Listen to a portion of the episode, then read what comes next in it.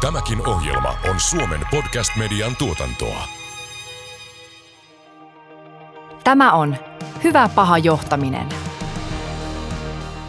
Jaakko, miten luodaan sellainen työympäristö, joka houkuttelee parhaat osaajat ja tukee työntekijöiden pysyvyyttä? Mä uskon, että se tehdään systemaattisesti työntekijäkokemukseen satsaamalla. Kuulostaa hyvälle. Hyvä paha johtaminen podcastissa käsitellään ihmisten johtamisen haasteita ja mahdollisuuksia. Menestyminen muuttuvassa maailmassa ja uusien mahdollisuuksien hyödyntäminen edellyttävät työyhteisöltä oikeanlaista johtamista. Podcast tarjoaa sinulle uutta ymmärrystä ja konkreettisia työkaluja hyvään ihmisten johtamiseen. Se antaa myös vinkkejä sinulle, joka haluat kehittää itsesi johtamista. Juontajina toimivat johtamiseen erikoistuneen Eduko-valmennustalon yrittäjä ja The Kemp Blanchard Companiesin partneri Janne Annunen sekä organisaatiopsykologi, tutkija ja tietokirjailija Jaakko Sahimaa. Me ollaan saatu Hyvä paha johtaminen podcastiin vieraaksi Visa Myllyntaus, HR-osaaja ja tietokirjailija. Sä oot ollut mukana kirjoittamassa kirjaa Työnantaja, brändi ja työntekijäkokemus. Tervetuloa mukaan. Kiitos, ilo olla täällä. Äskettäisessä tämmöisessä Plansardin laajassa globaalissa tutkimuksessa HR-ammattilaiset nosti esille yhden keskeisen tämmöisen trendin työelämässä.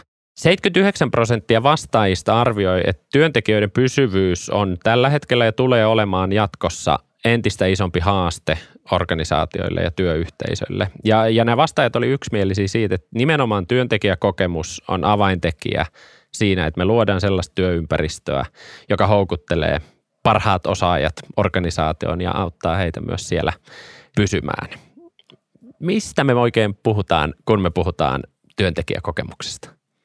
No kyllä me puhutaan tosi ajankohtaisesta ilmiöstä, niin kuin tästä tutkimuksestakin tuli, tuli niin kuin esille.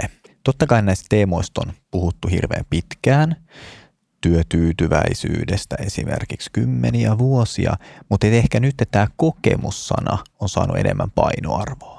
Mutta jos me määritellään, mitä työntekijäkokemuksella tarkoitetaan, niin no määritelmiä on monia, mutta meidän kirjassa käytettiin tällaista, että se on niin kuin työntekijän ja työnantajan välisessä vuorovaikutuksessa sille työntekijälle niin kuin syntyvät ajatukset ja tunteet liittyen työhön ja siihen työsuhteeseen.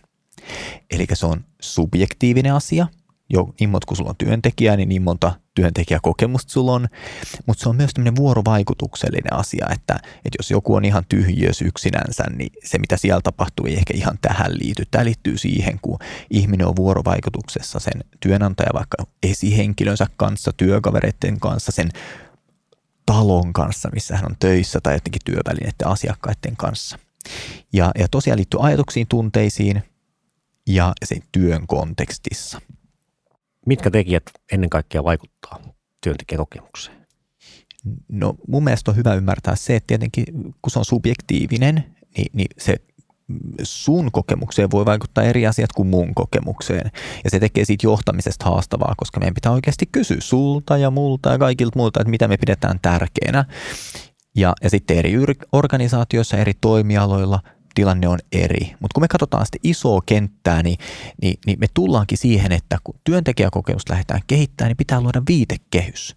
Koska hirveän helposti, jos vaan me kysytään, että mikä tähän vaikuttaa ja jokainen kertoo oman näkemyksensä, niin meillä voi mennä niin kuin vuosi, että me ollaan yhtä mieltä siitä. Ja, ja jälleen meidän kirjaa varten me tehtiin tämmöinen kokemuskaheksikko, jossa on kahdeksan asiaa, mitä me koetaan, että nämä on tosi kattavat teemat ja, ja jokainen organisaatio löytäisi siis kahdeksasta semmoista asiaa, että ei noin kolme on meille tärkeimpiä. Ja ne voi olla hyvin erilaisia sitten organisaatiosta toiseen. Haluatteko, että käydään ne läpi? Ilman, Ilman muuta. no niin. Eli, eli tämä ei ole niin tärkeysjärjestyksessä, vaan nämä on semmoisessa järjestyksessä, että lähdetään abstraktista ja mennään konkreettiseen. Ja se kaikkein abstraktein on olemassaolon tarkoitus. Eli miksi se organisaatioyritys on olemassa muutakin kuin tehdäkseen rahaa omistajilleensa. Linkittyy tähän merkityksellisyysteemaan. Sitten toinen on kulttuuri, eikö niin itsestäänselvä juttu, mutta että mikä on se tapa toimia siellä, millaiset on viralliset ja epäviralliset säännöt. Sitten kolmantena meillä tulee johtaminen, johtaminenhan on tapa saada ihmiset paikasta A paikkaan B, että on joku yhteinen tavoite, yhteinen suunta ja sitten oikeasti vietyä siihen suuntaan toteuttamaan sitä meidän strategiaa ja sisältää vaikka palkitsemisen ja viestinnän myös. No sitten päästään neljänteen hyvinvointi, tämä käsittää tietenkin sitä, että miten ihmiset pystyy pitämään niitä kuormittavuustekijöitä, mitä työhön liittyy, niin pienempinä kuin heidän voimavaratekijöitä, mitä tulee kotiin, kun sä tuut töistä himaan. Paljon sulla on vielä energiaa jäljellä, että me pystytään sitäkin vähän johtamaan. No sitten viidentenä niin sosiaalinen ympäristö, eli käytännössä millaisia sosiaalisia suhteita on työpaikalla, ehkä kollegoiden kesken, mutta sidosryhmien asiakkaidenkin kanssa. Ja jos tätä vaikka mitataan, niin helppo kysymys, mitä on paljon käytetty, että onko sinulla vähintään yksi hyvä ystävä siellä työpaikalla. No sitten me tullaan Ö, oliko kuudenteen kategorian niin oma työ. Ja tämä on sitten se, mikä on ihan se oman navan ympärillä, että ymmärrätkö sun tavoitteet, voit sä vaikuttaa sun työhön, kehityt sä, onko sulla hallinnan tunnetta, onko sulla niinku hyvä työmäärä, ootko sä kiinnostunut niistä hommista, mitä sulla on, sen tyyppisiä juttuja.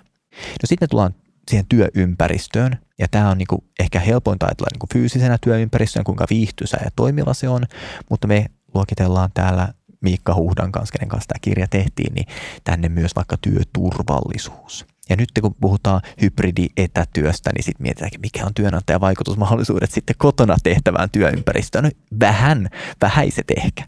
Ja vika, meillä on sitten työvälineet ja siinä on vaikka sitten läppäri tai ruuvari niin kuin, niin kuin yhdessä ääripäässä, toisessa päässä on joku niin kuin ERPI, niin kuin tietojärjestelmät. Mutta me uskotaan, niin kuin, että tässä olisi niin kuin kahdeksan kategoriaa, ja, ja organisaatio onkin hyvä lähteä liikkeelle siitä, että no mitkä on meille tärkeitä, mitkä on meidän työntekijöille tärkeitä, mitkä on meidän strategian toteuttamisen kannalta tärkeitä. Me ehkä panostetaan, osa me siis valitaan meidän omia painopistealueita. Tämä on äärimmäisen hyvä listaus ja kattava listaus ja samaan aikaan korostaa mun mielestä tätä, mitä, mitä puhuit, tätä niin työntekijäymmärrystä, että et me ei voida niin kuin sokeena silmät sidottuna jotain lähteä tökkimään ja kokeilemaan, vaan että kyllä meidän kannattaa pyrkiä ymmärtämään, että mitä ne meidän työntekijät arvostaa, missä on niitä kipukohtia meidän työntekijöiden kannalta tässä työn, työntekijäkokemuksen osalta. Kyllä, koska heitä vartenhan me sitä työntekijäkokemusta tehdään. Me ei tehdä sitä itteemme varten, johtaja ei teke, johtajaa varten, vaan sitä koko porukkaa varten. Kyllä, Kyllä sitten on ihan hyvä ymmärtääkin. Tuossa tutkimuksessa, mihin Jaakko alussa viittasi, niin siellä tuotiin esille myöskin sellainen oleellinen asia, mikä oli tässä sun listalla mukana, eli johtaminen. Hmm. Ja ennen kaikkea sen työntekijän ja lähijohtajan välinen luottamus. Eli onko sitä vai eikö sitä ole ja millä tasolla se on. Kyllä. Ja tämä nähtiin sellaisena asiana, mitä lähdetään konkreettisesti niin kuin yleisellä tasolla kehittämään. Miten sä ajattelet tästä? No mun mielestä luottaminen on älyttömän mielenkiintoinen niin teema, että itse tein aikanaan gradunkin siitä. Ja, ja jotenkin luottamuksessa mua kiehtoo se, kuinka se on niin kuin kaksisuuntainen tie. Ja se, kun mä luotan sinuun, niin se saa sut luottaa minuun kanssa. Mutta se ei ole täys suora korrelaatio. Toinen voi luottaa ja toinen ei luota, mutta ainakin sen vähän, mitä mä siitä ymmärrän, niin mä ymmärrän sen, että luottamus synnyttää luottamusta. Eli kun sä osoitat luottavasi, niin se on yksi tärkeimmistä asioista, sit kun sä haluat, että se toinen alkaa luottaa myös sinuun. Kuuntelet Hyvä paha johtaminen podcastia. Jos mennään vähän isompiin sfääreihin ja katsotaan suomalaista työelämää, suomalaisten organisaatioiden arkea, miltä työntekijäkokemuksen asiantuntijan näkökulmasta niin kuin suomalaisissa organisaatioissa näyttää tämmöisen ymmärrys ja osaaminen tämän työntekijäkokemuksen suhteen? Kuinka tuttuja tai vieraita nämä teemat on suomalaisille työnantajille ja organisaatioille? No mä luulen, että pääpiirteittäin niin kuin on varsin tuttuja. Meillä on työhyvinvointikyselyitä kuitenkin orjallisesti tehty monta vuotta. Voitaisiin tehdä paljon paremminkin, mutta, mutta tavallaan voisiko ajatella näin, että peruspalikoit meillä on olemassa, mutta se missä meillä on vielä paljon kehitettävää on semmoinen systemaattisuus ja tavoitteellisuus siinä työntekijäkokemuksen kehittämisessä. Siinä mä en usko, että kovin moni vielä on erityisen pitkällä. Ja mä tarkoitan tällä sitä, että aika harva organisaatio on niin oikeasti ottanut kunnon projekti, että nyt tälle tehdään jotakin. Moni on sanonut, että me halutaan, että meillä on huikea työntekijäkokemus. Sitten kun kysyt, missä on teidän toimenpidesuunnitelma seuraavalle kahdelle vuodelle, niin se on hukkunut nyt sillä hetkellä jonnekin. Että tarvitaan semmoinen niin kuin kunnollinen tahtotila. Sitä mä haluaisin nähdä. Ja mä itse ajattelen, että tämä teidän kahdeksan kohdan listaus on hyvä, että se on tämmöinen riittävän kokonaisvaltainen, ettei me katsota myöskään liian kapeasti vaan jotain tiettyä osa-aluetta, vaan että me ymmärretään, että se työntekijäkokemus aidosti muodostuu tosi monenlaisista asioista. Kyllä, ja mun mielestä tämä on niin kuin ensimmäinen asia, mitä organisaatioissa pitääkin hoksata, että se on tosi laaja. Todella usein käy sillä tavalla, kun me vaikka Miikan kanssa mennään pitämään puheenvuoroja tai koulutuksia, ihmiset sanoo, niin, että eikö tästä ole kyse vaan niistä IT firmojen pallomeristä, jos vähän kärjistä. Eli puhutaan eduista ja siitä työympäristöstä, mutta tämä on valtavan paljon laajempi kenttä. Ja mä väitän, että lopulta aika moni ihminen haluaisi mieluummin vaikka hyvinvoinnin palveluita kuin pallomerta. Tämä on ehkä vähän sellainen niin kuin hankala teema, että me on ehkä jonkun verran jo opittu miettimään asiakkaan kokemusta organisaatiosta, mutta se, että mikä on työntekijän kokemus. Me ollaan tässä podissa myöskin puhuttu työnhakijan kokemuksesta. Eli tavallaan niin kuin nämä näkökulmat muuttuu niin radikaalisti siitä, mitä, mitä se perinteinen malli, ajattelumalli meillä on. Kyllä. Niin tämä on ehkä se suuri, suuri ongelma Kyllä. tässä teemassa se on suuri ongelma, mutta sitten siinä on valtava vahvuus, että se asiakaskokemustyö on mennyt niin pitkälle, että me voidaan lainata Kyllä. monia työkaluja sieltä, mutta sitten on myös fundamentaalisesti isoja eroja. Ja yksi ero on siinä, että jos miettii melkein bisnestä kuin bisnestä, niin sun ei tarvitse ihan joka päivä voittaa sitä asiakasta, Kyllä. niin kuin monessa Kyllä. bisneksessä. Että et riittää, että sä voitat sen niin kuin mitä kerran kuukaudessa, kerran viikossa, kerran vuodessa, kun hän tarvitsee sitä jotain, mitä sä myyt. Mutta työntekijäkokemuksen kentässä sun pitää voittaa joka päivä. Ja sitten kun se kaverit on vielä kahdeksan tuntia siellä sun työpaikallas, väistämättäkin ne tulee pettymään asioihin. Väistämättäkin tulee kaiken näköisiä tunteita, mitä sitten pitäisi jo pystyä niinku ratkaisemaan. Eli on paljon enemmän pelissä tässä kokemuksessa kuin siinä, siinä niinku asiakaskokemuksessa. Noin niinku sen kokijan näkökulmasta. Kyllä. Ja kyllähän se hyvä asiakaskokemus lähtee sieltä hyvästä työnantajakokemuksesta tai työntekijäkokemuksesta. Kyllä. Että sehän on polku, polku, mikä johtaa sinne asiakkaisiin. Se on, se on polku ja, ja, ja mitä lähempänä se työntekijä on sitä asiakasrajapintaa, jos mietitään vaikka hotellia, se respatapaa, koko työpäivänsä pelkästään asiakkaita, niin hänen työntekijäkokemus selittääkin varsin ison osan sen asiakkaan asiakaskokemuksesta, mutta sitten jos me mietitään semmoista vaikka jotain IT-konsulttia, joka tekee tietojärjestelmää sisäiselle asiakkaalle, että ei edes se, mitä myydään eteenpäin, niin sitten se polku on tosi paljon kaukaisempi ja sitten se selitysvoima ja korrelaatio on ehkä pienempi. Mitkä on sun mielestä semmoisia niin keskeisiä haasteita tai ongelmia, mitä tulee vastaan työntekijäkokemusta, jos lähdetään kehittämään? Mitkä on semmoisia ehkä niin kuin esteitä, ongelmia, haasteita, epäkohtia, ehkä virheitäkin, mitä organisaatioissa tehdään? No ehkä se ensimmäinen haaste on se, että ei määritellä, että mitä me tarkoitetaan työntekijäkokemuksella. Voisi olla hyvä ottaa joku malli käyttöön. Se voi olla tuo kokemuskahdeksikko tai joku muu, niitä on muitakin malleja. Eli ymmärrettäisiin, että tämä on se, mitä me kehitetään. Tämä on se ilmiö, mistä me tässä nyt yhdessä puhutaan. Ja sitten toinen asia on, että siihen ehkä suhtaudutaan niin kuin vakavuudella asiakaskokemuksesta, se on niin kuin hiffattu nyt, että tätä oikeasti kannattaa kehittää, mutta työntekijäkokemusta vielä vähän niin kuin makustellaan, onko tämä oikeasti tärkeää, no tehtäisikö vasta ensi vuonna. Et, et siihen pitäisi suhtautua sillä vakavuudella, kuin mitä tässä tutkimuksessa esimerkiksi, minkä ei kannatoitte esille, niin siitä puhuttiin. Vieläkö tuolla kentällä näkyy semmoista niin kuin mun näkökulmasta ehkä vanhakantasta ajattelua, että mitäs väliä sillä nyt on, mitä, mitä nämä meidän työntekijät kokee, että eihän tässä ole kyse, että työ on työtä ja se... Me maksetaan vähän, me palkkaa. Me maksetaan palkkaa ja sen tuntuukin vähän tuntua pahalta. Löytyykö vielä tämmöistä ajattelua, että työntekijäkokemushöpötys on jotain turhanpäiväistä tämmöistä liibalabaa? Kyllä tosi paljon valitettavasti löytyy ja ehkä siinä vaaditaankin sitten meillä jokaiselle sitä hoksauttamista siitä, että rekrytointi on vaikeaa. Että ei välttämättä tänä päivänä olekaan niin helppoa löytää hyviä työntekijöitä sitten tilalle, jos ne meidän parhaat osaajat lähtee. Ja sitä mukaan, miten ihmiset on joutunut itse vaikka esihenkilön johtajina kohtaamaan sitä pitovoiman ja vetovoiman haasteita, niin sitten ne on alkanutkin hoksaamaan, että hei, tässä onkin merkitystä ja tähän kannattaakin panostaa tämän asian merkityshän tulee organisaatiolle siitä, että jos se viedään ikään kuin strategiselle tasolle, Mm. Et silloin sillä on jo merkitystä niin Kyllä. kokonaisuuden kannalta. Ja silloin se on tärkeä asia myöskin johdolle. Kyllä. Niin miten sä näet tavallaan, että miten se viedään sinne? No tämä onkin sitten toinen, jota linkittyy toiseen niin kuin, niin kuin, vähän tämmöiseen niin kuin asia, missä olisi hyvä ö, ehkä hoksauttaa työntekijäkokemusta, jos kehitetään vain työntekijöitä varten, niin johto ei välttämättä ole kiinnostunut siitä. He ei ehkä ymmärrä sitä, miksi olisi heille tärkeää. Ja sen takia hyvä työntekijäkokemuksen toimenpide kyllä palvelee työntekijöiden tarpeita, mutta se palvelee myös strategiaa. Ja se muuttuu vähän erilaisiksi ne toimenpiteet, mitä lähdetäänkin tekemään.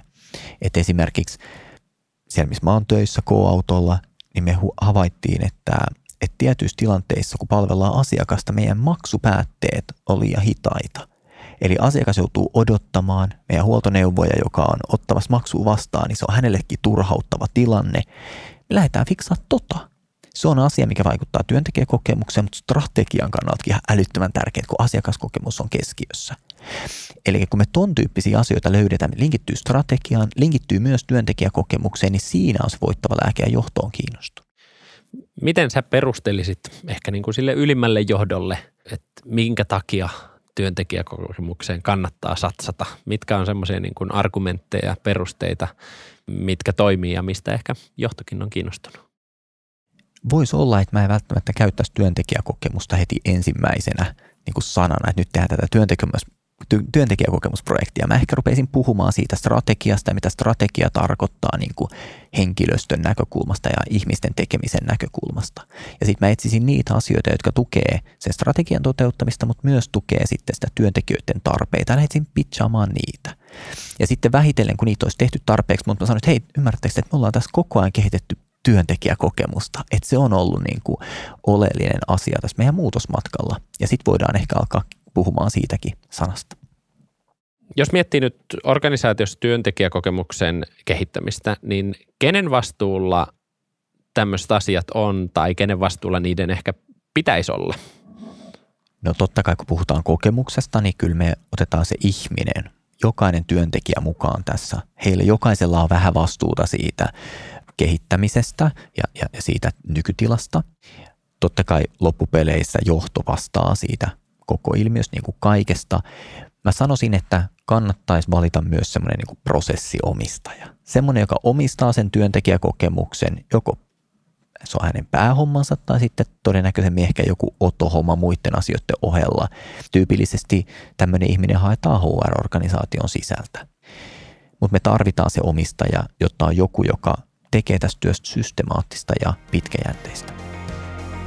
Kuuntelet Hyvä paha johtaminen podcastia. Teidän kirjan nimestä lähtien jo linkitetään yhteen tämmöinen työnantajabrändi ja työntekijäkokemus. Miten nämä oikeastaan liittyy toisiinsa tai mikä näiden välinen niin kuin yhteys, yhteys on? No jos me mietitään sitä kokonaisprosessia, me puhuttiin kyllä, että lähdetään strategiasta liikkeelle, me tulkataan strategia niin kuin osaamistarpeiksi, kompetenssitarpeiksi ja sieltä päästään työntekijäkokemukseen. Ja toisaalta me tullaan työntekijäkokemukseen myös sen työntekijäymmärryksen kautta, että mikä ihmisille on merkityksellistä. Niin seuraava steppi oikeastaan työntekijäkokemuksesta oli se asiakaskokemus ja sieltä sitten saadaan liikevaihtoa. Ja työntekijäkokemukset me mennään myös seuraavaksi sinne työnantajabrändiin. Eli kyllä niin kuin fiksu työnantajabrändityö, niin sehän pohjautuu siihen todellisuuteen, missä ne työntekijät elää. Ei se ole semmoista, että keksitään ihan päästä, että mitä me niin kuin meistä kerrotaan. Ja tota, hyvä työnantajabrändityö, sehän sitten johtaa parempaan rekrytointiin, mutta se johtaa myös parempaan sidosryhmätukeen. Eli me halutaan vaikkapa kuluttajina mennä asioimaan semmoisiin kauppoihin, jos me tiedetään, että noi välittää niiden työntekijöistä. Me halutaan palkata meidän kotiimme semmoinen siivooja, joka me tiedetään, että häntä ei sorreta, vaan hän on hyvä olla työssänsä. Joten sen takia sidosryhmän työn tukeen on niin kuin selkeä linkki kanssa siinä työnantajabrändissä. Eli työnantajabrändi rakentaa sen työntekijäkokemuksen varaan. Monia varmaan kuulijoista kiinnostaa se, että, että minkälaisia esimerkkejä työntekijäkokemuksen kehittämisestä sulla on? Voisi sanoa yhtenä esimerkkinä tämmöisen siivousalayrityksen kuin Kotipuhtaaksi. Se oli pieni firma joitain vuosia sitten ja he osallistuivat tämmöiseen Great Place to Work-kilpailuun. Ja, ja ne ei voittanut sitä. Ne pääsi muistaakseni kolmanneksi. Ja, ja, ja antakaa anteeksi nyt, jos mä muistan jotkut faktat väärin, mutta ehkä niin draaman kaari on tässä tärkeintä. Mutta ne, ne, ei voittanut sitä. Ne rupesivat miettimään, että mitä, mitä me niin tehdään. Ja ne lähti sitten keskustelemaan työntekijöiden kanssa ja rupesi tekemään monta, monta pientä muutosta sinne työntekijöiden arkeen. Ne hankki paremmat kumihanskat, semmoiset, mistä työntekijät tykkäs. Ne rupesi kehittää tämmöistä avointa palautekulttuuria ja sitten ne miettii, että no olisi hyvä, että nämä työntekijät, jotka ihan hirveästi kohtaa työssä, niin kohtaa sitten edes työpaikan tai työajan ulkopuolelle. Ne rupesi tekemään tämmöisiä niin kuin, tämmöisiä tapaamisia, missä tiimi saa päättää, että mitä he tekee, kunhan ne tekee sitä asiaa yhdessä. Ja, ja ne teki monta toimenpidettä ja sen jälkeen, kun ne meni seuraavana vuonna sen Great Place to Work-kilpailuun, niin ne voitti sen oman sarjansa. Ja me nähdään tästä esimerkistä, että systemaattinen työ kannattaa. Mutta vielä mielenkiintoisempaa on se, että miten ne hyöty siitä, kun ne sai mainetta, kunniaa siitä voitostansa, niin ne sai ihan valtavasti lisää työhakemuksia. Et mä muistelisin, että ennen sitä voittoa, niin ne oli saanut 700 työhakemusta vuodessa, voiton jälkeen yli 10 000. Eli aivan huikeeta. Totta kai ihmiset haluaa mennä semmoiseen firmaan töihin, joka panostaa tekemällä jatkuvasti pieniä muutoksia työntekijöiden arjessa. Ja miettikää, mikä on siivousalan yrityksen suurin kasvun este. Ei ole se, että saat asiakkaita, vaan saat työntekijöitä. Jotenka tämmöinen organisaatio pystyy kasvamaan paljon paremmin, kenellä on niin kuin käytännössä ääretön määrä työnhakijoita. Ja tässäkin nämä toimenpiteet oli lopulta aika pieniä ja yksinkertaisia asioita. Ei tämä ole mikään niin kuin vaikea, vaikea teema jossain tuolla kaukana. Kyllä, kyllä. Ja sitten kun lähdetään tekemään niitä vaan niin kuin yksi asia toisensa jälkeen, Joo. eikä pysähdytä koskaan. Ja kun otetaan koko ajan ne työntekijät mukaan siihen kehittämiseen, mun mielestä sitten tullaan oikealla tiellä. Ja tässäkin on hauska nähdä tämä niin kuin aito polku näin päin, että on lähdetty satsaamaan siihen työntekijäkokemukseen ja sitten kun siihen on satsattu ja ehkä siitä saatu vähän niin kuin tunnustustakin, niin yhtäkkiä se niin kuin ei ole ollutkaan enää haasteita sen työnantajabrändin suhteen. Kyllä, kyllä, juuri näin. Jotenkin toivoskin, että organisaatiot lähti sekä kehittää siitä työntekijäkokemuksesta vähän ehkä kilpailijoista erottautuvaa, mutta kuitenkin omia työntekijöitä palvelevaa, koska sen jälkeen se työnantajan brändäystyö on tosi yksinkertaista. Riittää vaan, että me kerrotaan niistä onnistumisista, niistä valinnoista, mitä me ollaan siellä työntekijäkokemustyössä tehty. Ehkä tuohon erottautumiseen haluan vielä pysähtyä, että, että varmaan meillä on jotain yleisiä suuntaviivoja, että mitä asioita, mitkä pitää, asiat pitää laittaa kuntoon, mutta niin kuin työntekijäkokemuksen osalta, mutta me ei varmaan kumminkaan haluta tehdä organisaatiosta vaan toistensa kopioita. Et, Kyllä. Et, et, ne on kumminkin varmaan sitten yksilöllisiä ratkaisuja yksilöllisiin tarpeisiin jokaisessa organisaatiossa, hmm. millä sitten löydetään ne niin kuin toimivat, toimivat tavat sitä työntekijäkokemusta kehittää ja sitä kautta myös tulee niitä erottautumistekijöitä. No se on juuri näin. On todella vaikea kopioida toisen yrityksen ratkaisuja ja toimintatapoja suoraan vaan ottaa sieltä parhaat käytäntöt ja ajatella, että nyt me ollaan Suomen paras työnantaja tai maailman paras. Ja se onkin tässä mielenkiintoista, että työntekijäkokemusta kehittämällä voi saada aitoa kilpailuetua. Että sä voit toisen organisaation kulttuuria kopioida, et johtamismallejakaan, mutta et välttämättä myös sitä muuta kaikkea, mitä työntekijäkokemukseen liittyy. Ja sitten kun sä oot saanut itselle siitä kilpailutekijä, niin se on aito voimavara. Siis tämähän on nimenomaan yksi potentiaalinen kilpailutekijä, mitä on ehkä liian vähän hyödynnetty. Kyllä, kyllä. Ja se on sääli. Se on jotenkin kuin sääli, että me ollaan kaettu niitä kilpailutekijöitä kaikkialta muualta, mutta sitten miksi me katsotaan sieltä vähän niin kuin kyllä. omaan kotipesään. Kyllä, juuri näin. Mä uskon, että tämä on teema, jonka merkitys ei ainakaan tulevaisuudessakaan tule, tule yhtään vähenemään ja, ja se ymmärrys ja tietoisuus näiden teemojen ja asioiden niin kuin tärkeydestä vaan kasvaa ja kasvaa. Jos miettii tähän loppuun semmoista ehkä keskeisiä kiteytyksiä, keskeisiä ajatuksia, mitä sä haluaisit jättää mieleen tai pohdittavaksi tämän podcastin kuulijoille, niin mitkä olisi semmoiset sun take home messageit ehkä tästä teemasta? Tuo on hyvä kysymys ja puhuttiin niistä luutuneista käsityksistä aikaisemmin, niin jos huomaat itselläsi semmoisen ajatuksen, että sä tiedät, mitä sun työntekijät pitää tärkeinä ja arvostavat, niin ehkä kannattaa kuitenkin sitten vielä kysyä. Että kokeneetkin johtajat niin ei välttämättä tiedä, että mikä on aidosti merkityksellistä niille työntekijöille, vaikka me kovasti kuvitellaan, että kyllä me meidän väki tunnetaan. Et väitän, että jokainen johtaja oppii jotain uutta, kun käy sitä jatkuvaa dialogia työntekijöiden kanssa. Mulla monta kertaa sanonut, että suosituin johtamistaito on telepatia. kyllä. kyllä tähän. Juuri niin. näin. Kysymällä, tietoa keräämällä me saadaan ymmärrystä, siitä Just työntekijäymmärrystä ja sitä kautta me voidaan sitä työntekijäkokemusta myös lähteä kehittämään. Kyllä ja sitten jos toisen asian nostaa esille, niin niin kuin me tuosta esimerkistä huomattiin, niin ei sen tarvitse olla mitään ihan valtavaa. Ei tarvitse hankkia uutta hienoa toimitilaa, rakentaa uutta taloa. Me voidaan tehdä jotain sillä, mitä me, meillä on jo, mutta kolmas oppi, eihän kannattaa tehdä valintoja. Että organisaatiot ei jotenkin uskalla tehdä valintoja, että tähän me panostetaan ja me ei panosteta näihin muihin. Mutta yksi, kaksi juttua, mihin me pistetään paljon paukkuja useamman vuoden ajan – ja silloin niistä kasvaa meille erottautuvuustekijöitä. Nämä on hyvät opit meille Kyllä. kaikille varmasti tähän työntekijäkokemuksen kehittämistä ajatellen. Kiitos Viisa vierailusta Hyvä paha johtaminen podcastissa. Kiitos paljon. Jos pidit tästä jaksosta, niin muista seurata meitä Spotifyssa tai tilaa meidät Apple Podcastissa, niin kuulet uudet jaksot ensimmäisten joukossa.